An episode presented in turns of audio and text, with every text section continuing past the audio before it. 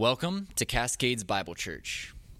I invite you to turn with me to 1 Corinthians chapter 10, which is our text for this morning. We're going to pick up the next section. We're working through this book and this letter, uh, verse by verse, section by section, week by week. And uh, this morning we find ourselves looking at verses 14 to 22, which again is kind of an extension of a larger argument that began all the way back in chapter 8 and uh, we'll continue through to the end of chapter 10. I just want to read the verses for us so that we're familiar with them in, in, uh, in advance of our, of our exposition of them this morning. Paul says this in chapter 10 of 1 Corinthians 10 and verse 14. He says, Therefore, my beloved, flee from idolatry. I speak as to wise men. You judge what I say. Is not the cup of blessing which we bless a sharing in the blood of Christ? Is not the bread which we break a sharing in the body of Christ? Since there is one bread, we who are many are one body, for we all partake of the one bread. But look at the nation of Israel. Are not those who eat the sacrifices sharers in the altar? What do I mean then, that a thing sacrificed to idols is anything, or that an idol is anything? No, but I say that the things which the Gentiles sacrifice, they sacrifice to demons and not to God and I do not want you to become sharers in demons. You cannot drink the cup of the Lord and the cup of demons, and you cannot partake of the table of the Lord and the table of demons. Or do we provoke the Lord to jealousy? We are not stronger than He, are we? Several months ago, I was watching a movie with the with our kids, and uh, it's an animated movie, and the, there was a scene about halfway through where the main character in the film uh, is trying to escape a perilous situation by furiously banging on a locked door uh, that had trapped this girl in a cave and it was magically filling up with sand. She was going to be buried alive.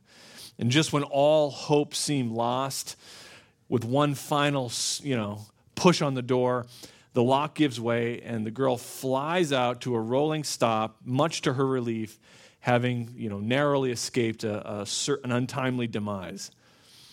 And, uh, but her relief immediately turned to dread because as she casually looked to her right and the camera pans out, you realize that she has come to rest on the edge of a cliff that is hanging right above this massive canyon, only a few inches further to the right, and, uh, and she would most certainly have tumbled to a certain death.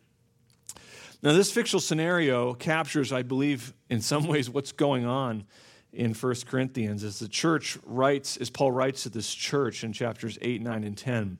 There's a large faction of the church who had escaped death through their commitment to Christ by grace and through faith. And, but in this newly granted freedom that they have, uh, they've come to rest dangerously close to the edge of a, of a precipice as they continue to flirt with idolatry.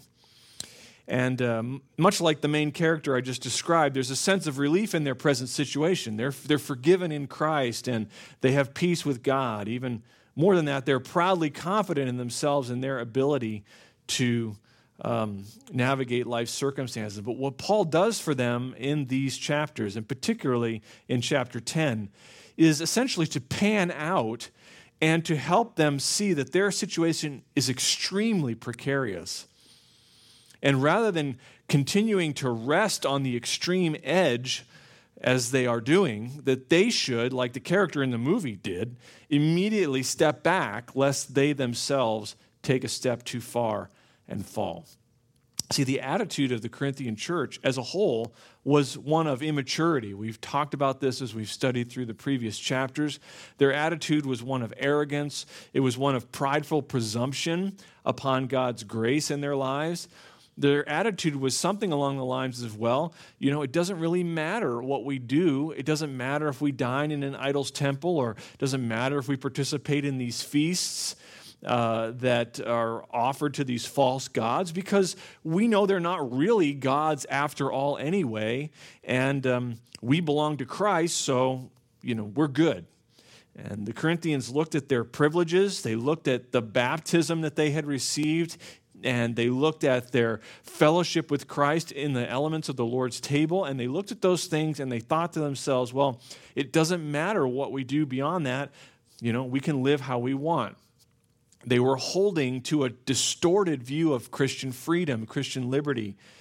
And Paul continues to call them out for it here in chapter 10. He doesn't do it in uh, like he does in chapter 8, which is to call out how ethically questionable their position is, or in the same way he does in chapter 9, where he speaks to his personal example and how their lives don't match up with his life and the way that he's conducting himself. In chapter 10, Paul is exposing their Christian freedom as theologically deficient, it's naive. And the net effect of what he says in these verses that really begin to they, ga- they gather momentum as you move through chapter 10 the net effect of those things is a prohibition against all manner of idolatry and, a, and by implication an exhortation for us to walk closely with the triune god Idolatry, we said last Sunday, doesn't always involve physical objects. It doesn't always involve um, things made out of wood or stone or carved um, or, or fashioned out of metal. Any, we said, false idea about God that contradicts his revealed word, any false notion of God believed upon um, and then followed after can function as an idol. Idolatry is, at its root, just like all sin, a heart issue. It, it, boils down to the heart. Ezekiel, again, just going back to his example and his, his conf- confrontation with the leaders of Israel in chapter 14, verse 3, he, he indicts the leaders of Israel for having set up idols, not physically, but in their hearts. And we can do the same. Idolatry is a serious sin and it is a continual temptation for us. And to, and to point out how dangerous it is, last Sunday in these opening verses of chapter 10, Paul pointed us to the events of Israel's past as a warning to presume upon our spiritual privileges. Don't, he says, don't do that. Don't make that mistake. The opening five verses of chapter 10 were a history lesson, a rewinding of the tape, if you will, of Israel's Exodus, time in uh, out of Egypt and their wilderness wanderings. And it was a history lesson that's meant to impart a singular truth to us that though God's people may enjoy tremendous blessing and tremendous spiritual privilege, that in and of itself doesn't guarantee that you get to the finish line. It doesn't guarantee a final blessing. And the way he goes about uh, rewinding Israel's history for us points out that there is a, there's a God intended parallel uh, uh, correspondence and escalation between the events of the Exodus and Israel's wilderness wanderings and the church's present experience. In other words, Israel's experience through the Exodus event is a type, we said, a promise shaped pattern that helps us know God better, understand his ways in dealing with his people through human history. A type, we said, always involves a historical correspondence, a, a historical parallel, and an escalation in that um, parallel in significance that ultimately elevates the importance of the pattern itself in our thinking. We see this in Scripture, this, this correspondence and escalation with respect to people, how Adam is the, is the um, type of the greater man Christ himself. Sometimes we see scripture uh, make this parallel and escalation with respect, with respect to an institution. We pointed out how um, the sacrificial system under Moses and even marriage the, uh, between a man and a woman, that points to greater spiritual realities of the fellowship we have with God or of Christ's relationship to his church. And sometimes, and this is what we saw last Sunday in the text, uh, scripture, we see this correspondence and escalation with respect to events. And so the, the Exodus and how God redeems his people from Israel in slavery and how he provides for them through the Mosaic covenant, all of that points to how God saves his people in all places, in all times and it, uh, we see this connection. So each new instance of the pattern in an event, in a person, in an institution, it, what it does for us as we read it and we discern it is it, it, it raises our growing, a grow, within us, we get a growing sense of significance of those things. And, and this building realization that these persons, events, and institutions, as they kind of break onto the scene of human history, that these things are moving along and pointing to something greater with respect to God's plan of salvation and how he relates to his people. God ordains the parallels. These are not man's um, contrivances out of the text. This, God actually did these things in the way that He did these things in time and space, and He providentially ensured that the authors of Scripture would notice those things. And the Spirit oversaw the entire process, ensuring that those things were recorded exactly as they needed to be for us on the pages of Scripture. And so, typology or the study of types in Scripture is an exercise in discerning the God ordained patterns, the God ordained um, correspondences between persons and events and institutions where, where they see them. And, and, and so it helps us understand who God is and how He operates. It, it helps us to learn the spiritual lessons of those who've gone before us, and that's part of why Paul uses it in chapter 10. And he helps us, it also, I think, types help us look with anticipation. It helps us build, it helps build expectation in our hearts for the one who is working all things after the counsel of his will because things are moving some, some direction and that direction is a good thing for god's people and so the lesson from israel's past was this though you're privileged you may still perish even though god has given all gave israel all that he gave them, every possible blessing, every possible evidence of his infinite power and goodness, his loving kindness. Yet, it says in verse 5, with most of them, God was not well pleased, for they were laid low in the wilderness. And so he, he says, in the same way that God didn't tolerate Israel's idolatry, Paul says to the Corinthians, he will not tolerate your idolatry. And the lesson for us is he will uh, we're deceiving ourselves if he thinks that he will tolerate our, our idolatry. This led into the second lesson we saw in verses 6 to 13, and it's a lesson for the church now, and that is because you are privileged, you must press on. Again, the verses 6 to 13 are an application of verse verses 1 to 5. He says, Now these things happened in verse 6 as types for us, so that we would not crave evil things as they also did. God ordained that, and so wrote things down through the author Moses to he he orchestrated things in this promise shaped pattern for us. It was for our benefit, and the reason is that we would not desire evil things as Israel did. And then he goes on to describe the ways in which they did that. They were idolaters and they acted immorally and they tried the Lord and they grumbled and they complained. All the things that they desired that God says were the wrong things to desire. And Paul summed it all up in verse 11, reminding them again that the events that took place that he just read about in verses 7 through 10, those events happened for us, for our benefit. Christ's coming is significant, and it teaches us that we are not to desire evil things as they did.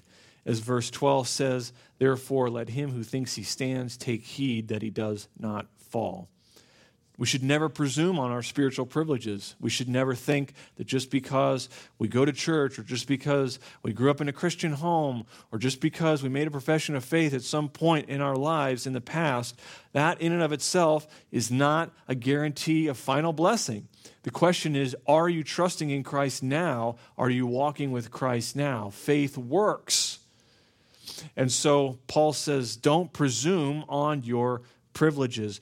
But in typical fashion, we said he doesn't end with a word of warning, he ends with a word of encouragement in verse 13. And he says, No temptation has overtaken you, but such as is common to man. And God is faithful, who will not allow you to be tempted beyond what you are able, but with the temptation will provide the way of escape so that you will be able to endure it. His word to them and his word to us is there is no risk of falling as long as you're fighting the good fight of faith. And that is where we need to end a, a, a passage of warning like that. Trials and temptations, those are inevitable. They are coming on you no matter what. But we can be confident that God is unswervingly faithful to his children. He is trustworthy. He will provide the help that we need. So, the second lesson for the church, we said, is because you and I are privileged, because we have the Spirit within us, because God can and has sovereignly orchestrated all the events of human history exactly as He has, into these promise shaped patterns over thousands of years, He can be trusted that He will provide the way of escape, and we must press on toward that goal. We must press on toward the prize, lest we come to the end of our lives, as Paul said at the end of chapter 9, and disqualify ourselves. Well, that brings us to the threshold of our text this morning. And in verses 14 to 22, Paul shows us that flirtation with idolatry is not simply a casual matter of Christian freedom, but rather a forsaking of fellowship with Christ and a failure in faithfulness to Christ. Idolatry, I'll say that again, is not simply a matter of Christian freedom, but a forsaking of fellowship with Christ and a failure in faithfulness to Christ. See, they were saying, and this has been their issue all along in chapters 8 and 9 as well, here in chapter 10. They were saying to their fellow Christians, an idol's not a real thing. Right? And so it doesn't matter what we eat, it doesn't matter where we eat, you know, and you shouldn't be concerned about those things either. And they're encouraging them to kind of to participate in those things even against their conscience. And there also were saying, and we gathered this from the previous section, that that they were looking to their baptism and the Lord's table as if those things had some kind of magical power that over, you know, sort of over uh, ruled all their behavior and all their um, conduct, eh, you know, outside of those events. And Paul's going to show them just how naive, theologically naive, that approach to Christian discipleship is. And so we're going to break the text down into just four simple parts this morning. We'll see the command in verse 14. We'll see the consideration in verses 15 to 18. We'll see the clarification in verse 19 in the beginning part of verse 20. And then at the end, from 20 to 22, we will see a call to singular devotion. That's our outline for this morning. We begin, though, in verse 14, and Paul gives us the command. And we already saw this last Sunday. He gives the summary command, and we should take it to heart. He says, Therefore, my beloved, flee from idolatry. Flee from it. This brings the argument of verses 1 to 13 to its only possible conclusion. But he does that with a warm appeal and a strict prohibition. They're both here. This command, and particularly the way Paul phrases it, is an appropriate one to fall on the heels of verse 12 and the word of comfort in verse 13. He says, God will provide a way of escape in life's trials. He assures them, though, my dearly beloved brothers and sisters, you can expect divine aid in all of life's trials, in all of life's temptations. That will be there for you. There is no danger of falling. God is faithful.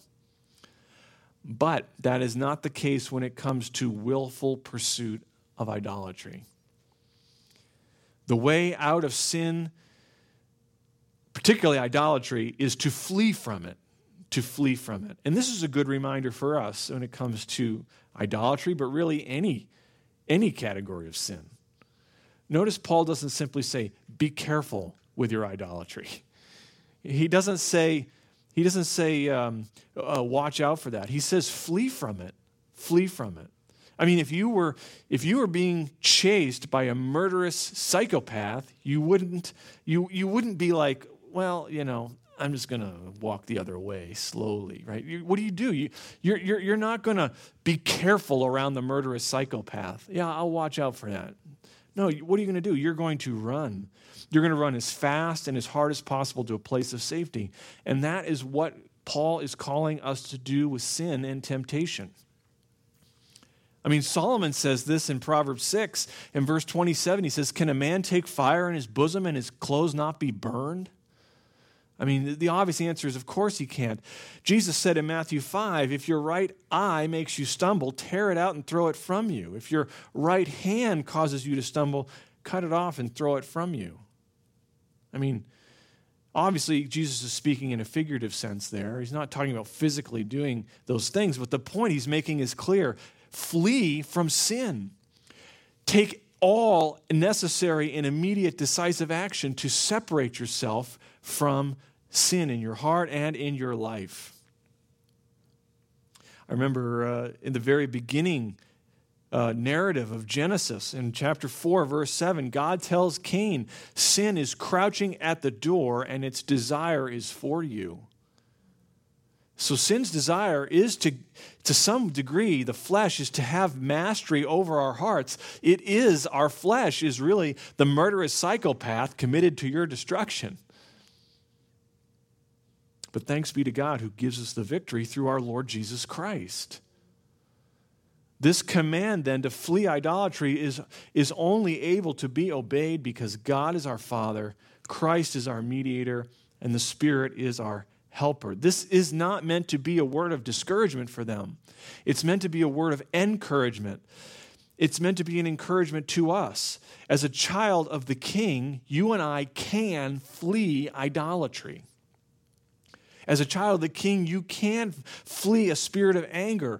As a child of Christ, you can flee and put pride to death. Selfishness can be put to death. Lust and anxiety and fill in the blank, all those sinful desires can be put to death.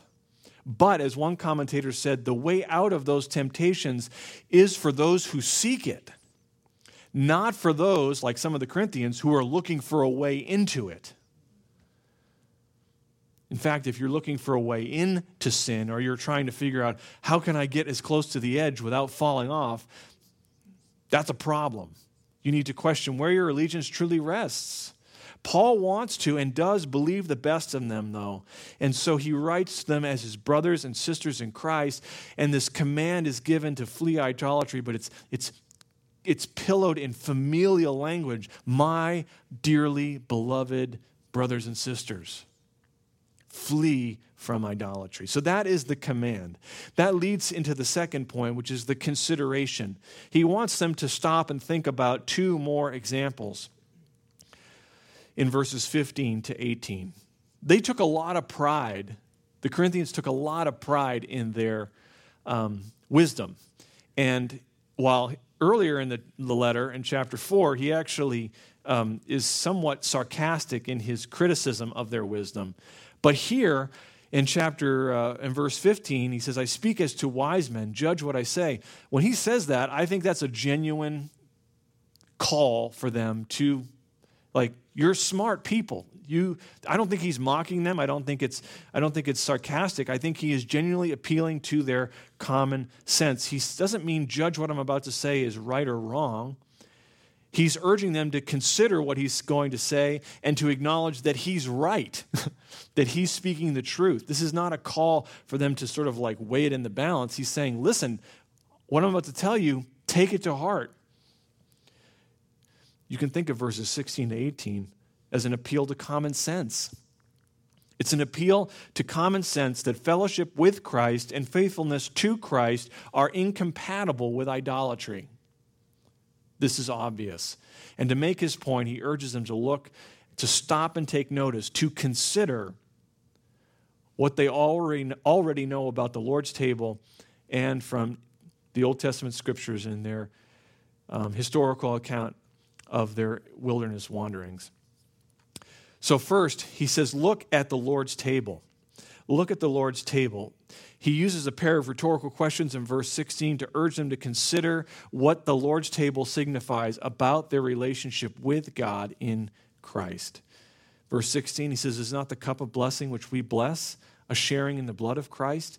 Is not the bread which we break a sharing in the body of Christ?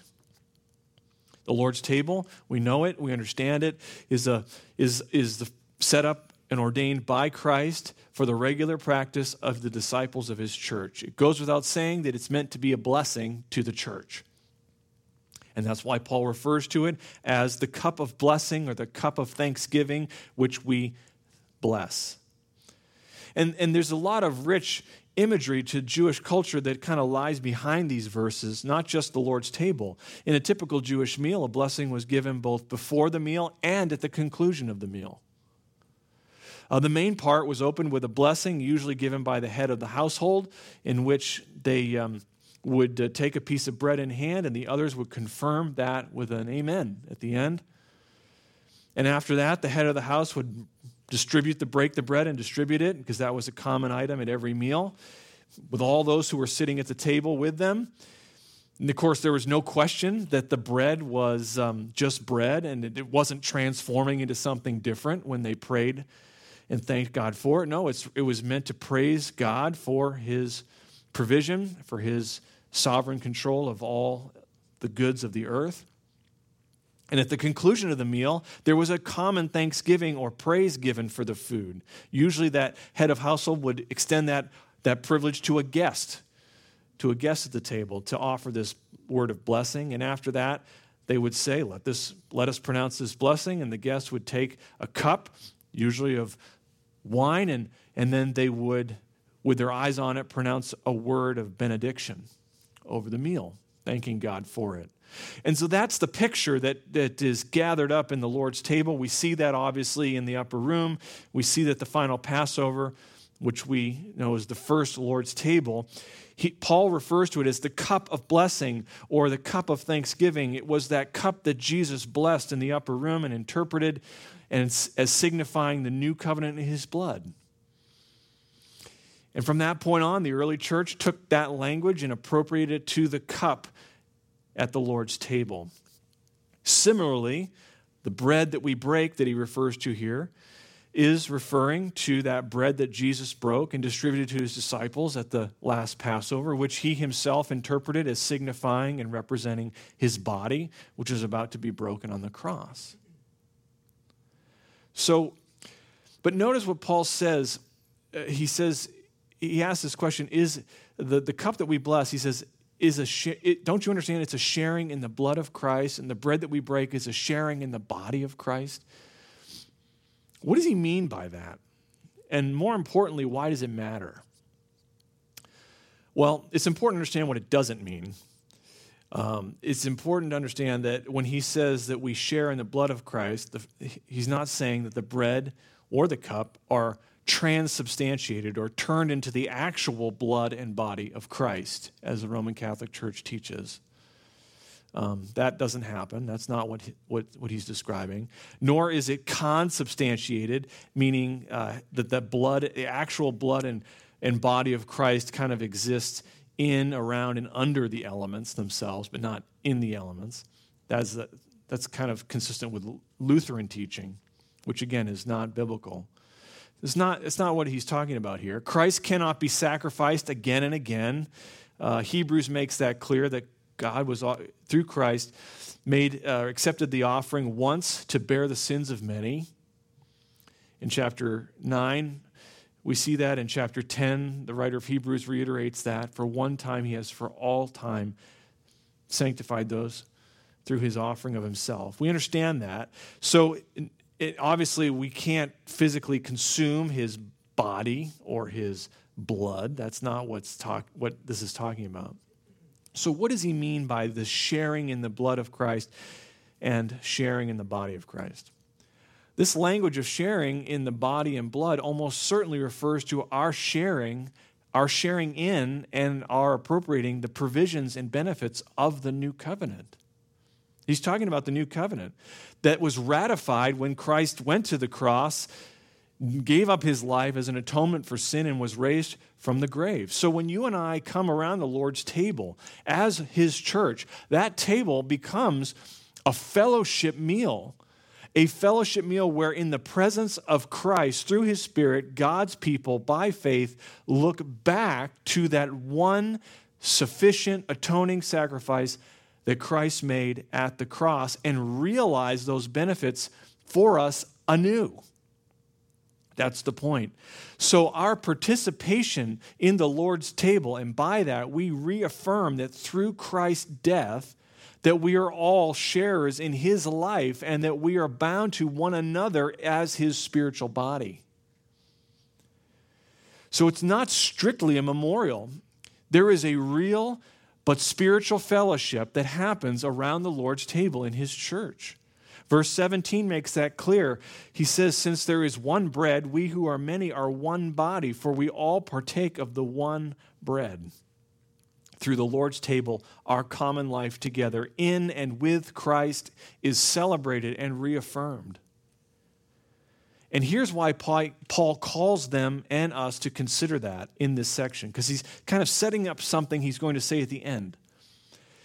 He says this our common fellowship as God's people, bound together to the Lord through the benefits of the cross, and which, which we experience regularly at the Lord's table, that fellowship makes all other fellowship idolatry being joined together with Christ makes it impossible for us to join ourselves to any context where the focus rests on some other false God.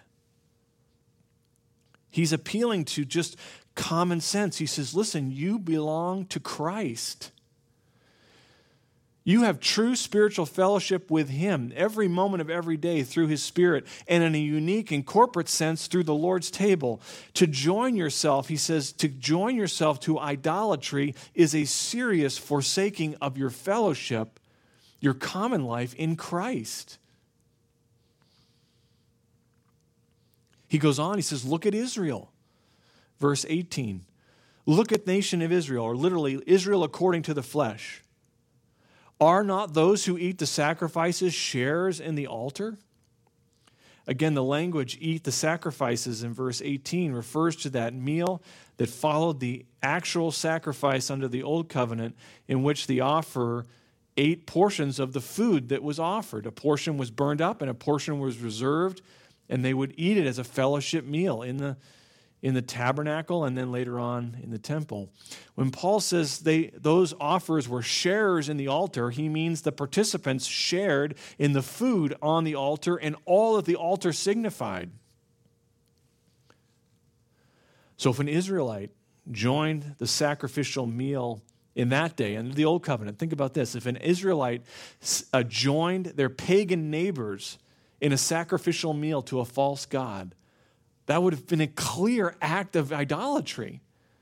That would have been a failure in their covenant faithfulness to Yahweh. He, he says, listen, stop sacrificing on the high places.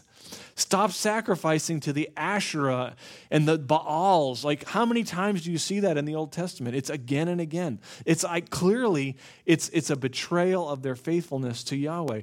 And Paul says, Look at Israel. Those who ate the food of the sacrifices, they were giving worship to and they were entering into fellowship with, with God for whom the sacrifice, sacrifice was made. You have to understand what's happening in those events, in those situations. He says you can't divorce the physical action from its spiritual significance. Again, this is just an appeal to common sense. He says this is obvious. It may not be as obvious to us because we don't live in that world as much anymore, but it was obvious to them. So there is this, there is this call to consider Israel, consider the Lord's table, which leads into the third point, the clarification in verse 19 and verse 20, the beginning part of verse 20. He says, By now, you ought to understand that idolatry is not good. You shouldn't be doing this. You, you should realize that eating meat sacrificed to an idol is to participate in idolatry, but to suddenly pull back. Now, if they suddenly pull back, wouldn't it seem that this is his anticipating what they would say? Wouldn't it seem like you're saying an idol's like a real thing? Which we know is, isn't, isn't true. He said it in chapter 8. Paul even acknowledged, he says, We know that there is no such thing as an idol in the world and that there is no God but one. He says, I understand that. But if they suddenly stop going, if they stop participating, wouldn't that communicate the wrong message? That, that maybe we're so scared of this idol because it's such a thing that it. And Paul says, No, I won't dispute with you that an idol is nothing, that is no God at all. But I do not agree that an idol and the worship of an idol is something harmless or neutral. And that's what he says in verse 19. What do I mean then? That a thing sacrificed to idols is anything? Or that an idol is anything? No. He says, that's not what I'm saying. But I say that the things with the Gentiles, which the Gentiles sacrifice, they sacrifice to demons and not to God. He says, when people offer sacrifices to a false God, you can't say that they're engaging in some meaningless or morally neutral activity right? This is not a matter of Christian freedom. When people sacrifice to idols and offer worship to a false God, they are sacrificing to demons. And Paul is shown both from the Lord's table and from the sacrificial system that he describes under the covenant of Moses that to share food around the worship of God is to establish fellowship with God, that God. But idol worshippers are not entering into fellowship with the true God. That's what makes them idol worshippers. He's saying, since there are no other gods, you have to realize that they are then entering into fellowship with demons. And that is clearly out of bounds, right? He doesn't even have to say it at this point. It's obvious. You have to understand, he said, what is going on in that situation. Which leads to the fourth and final point. We've seen the command, we've seen the consideration, we've seen this clarification in verse 19. Now he brings it all home in verses 20, 21, and 22. This is call now to singular devotion. He says, I do not want you, into verse 20, to become sharers in demons. You cannot drink the cup of the Lord and the cup of demons. You cannot partake of the table of the Lord and the table of demons. Or do we provoke the Lord to jealousy? We are not stronger than he, are we? Paul says this whole issue of eating meat sacrificed to an idol isn't simply a matter of Christian freedom. It's not a matter of indifference that good and godly people can disagree about. Like, oh, yeah, you want to do that? Yeah, it's, it's not really for me. No. He says this is black and white. This is obvious. You cannot drink the cup of the Lord and the cup of demons. You cannot partake of the table of the Lord and the table of demons. One excludes the other. It's one or the other. The Lord's table reminds us that the Lord is the host whom we worship and with whom we have fellowship. And by that same reasoning, the table of demons reminds us that the demons are the host. They're, they're the ones, if we engage in that, whom we're worshiping and with whom we are fellowshipping. So the message is clear. Those who accept the Lord's invitation to his table to fellowship at his table cannot, in good conscience, also accept an invitation to the table of demons and false worship. And if we're really in fellowship with the Lord, we cannot at the same time play around with fellowship with demons. To do so is to provoke the Lord, who deserves all our worship and all our devotion and fellowship. He is a jealous God, and he means that in the most righteous sense of that jealousy. He is the one to whom all worship is owed. And that only is his glory, but it is our joy and benefit. Again, we should heed the warning by God through Moses to Israel in the wilderness. You remember at the end of Deuteronomy in chapter 32 and verse 21, Moses says, speaking of Israel, they have made me jealous by what is not God, and they have provoked me to anger with their idols. And they would do that again and again and again throughout their history. Read the Old Testament. It is a failure to recognize that God is God and He alone. That is the problem. And the Corinthians were falling victim to the same mistake. They were in their prideful arrogance in an almost magical view of the, of the elements of the Lord's table. They were seeing those things and thinking they could flirt with pagan practices and not be, not be burned, and not be uh, deal with the consequences of that. And Paul shows them that is, that is so theologically naive and deficient. To share in the table of demons is to forsake our fellowship with Christ. To share in the table of demons is a failure in our covenant faithfulness to God and God alone. It's disloyal, it's treacherous, it is utterly foolish to think that we can challenge the Lord over and over and over again in that way and still come out ahead. So, what is the takeaway for us?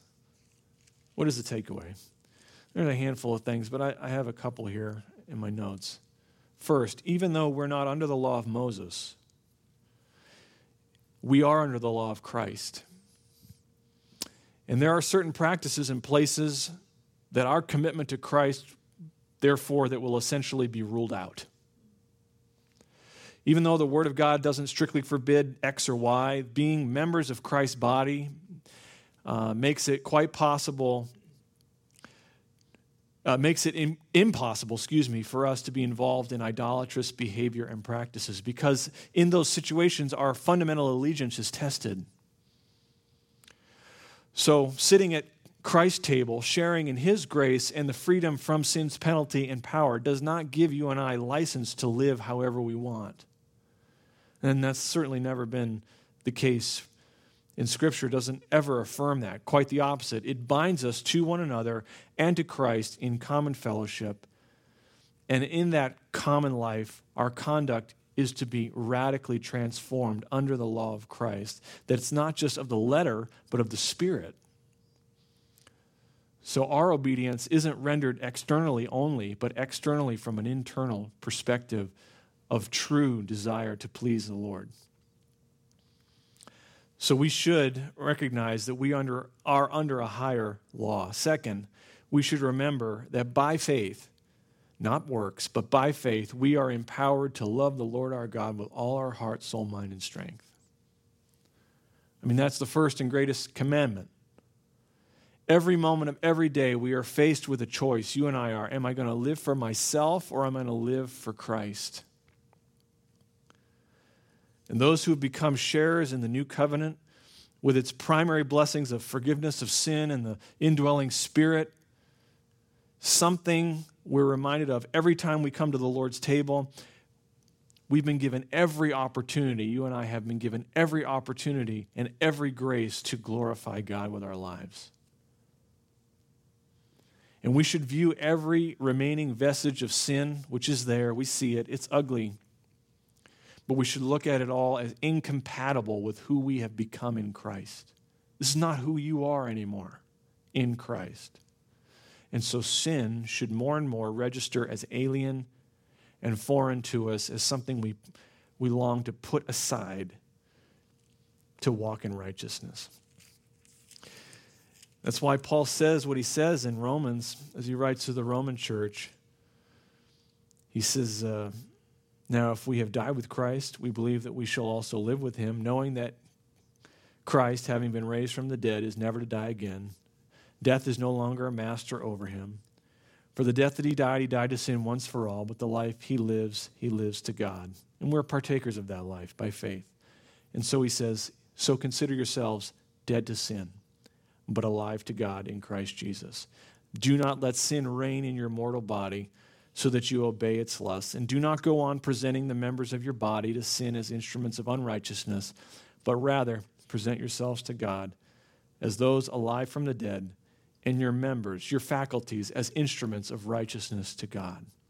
Sin shall not be master over you. You are not under law, but you are under grace. This is the message we need to take away from this.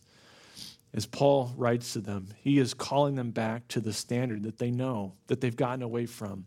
They are leaning right on the edge. And Paul says, You need to step back. And we must do the same.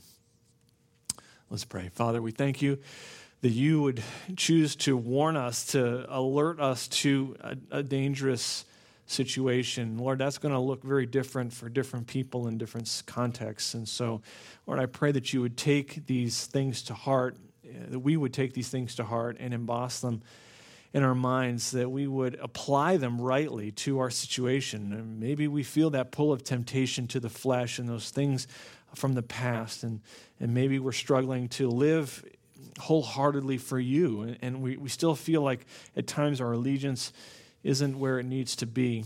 And Father, we struggle with those things and help us to be reminded that, that, that we can fight that fight of faith and we can press on and that you do call us to love you with all our heart, soul, mind, and strength.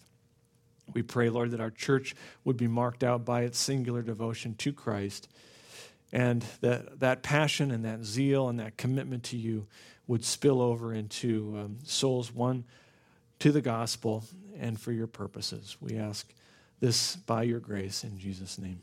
Amen. Thank you for listening. We hope you've been encouraged by today's message. For more information, or more messages like this, visit us at cascadesbiblechurch.com or subscribe via your favorite podcast app.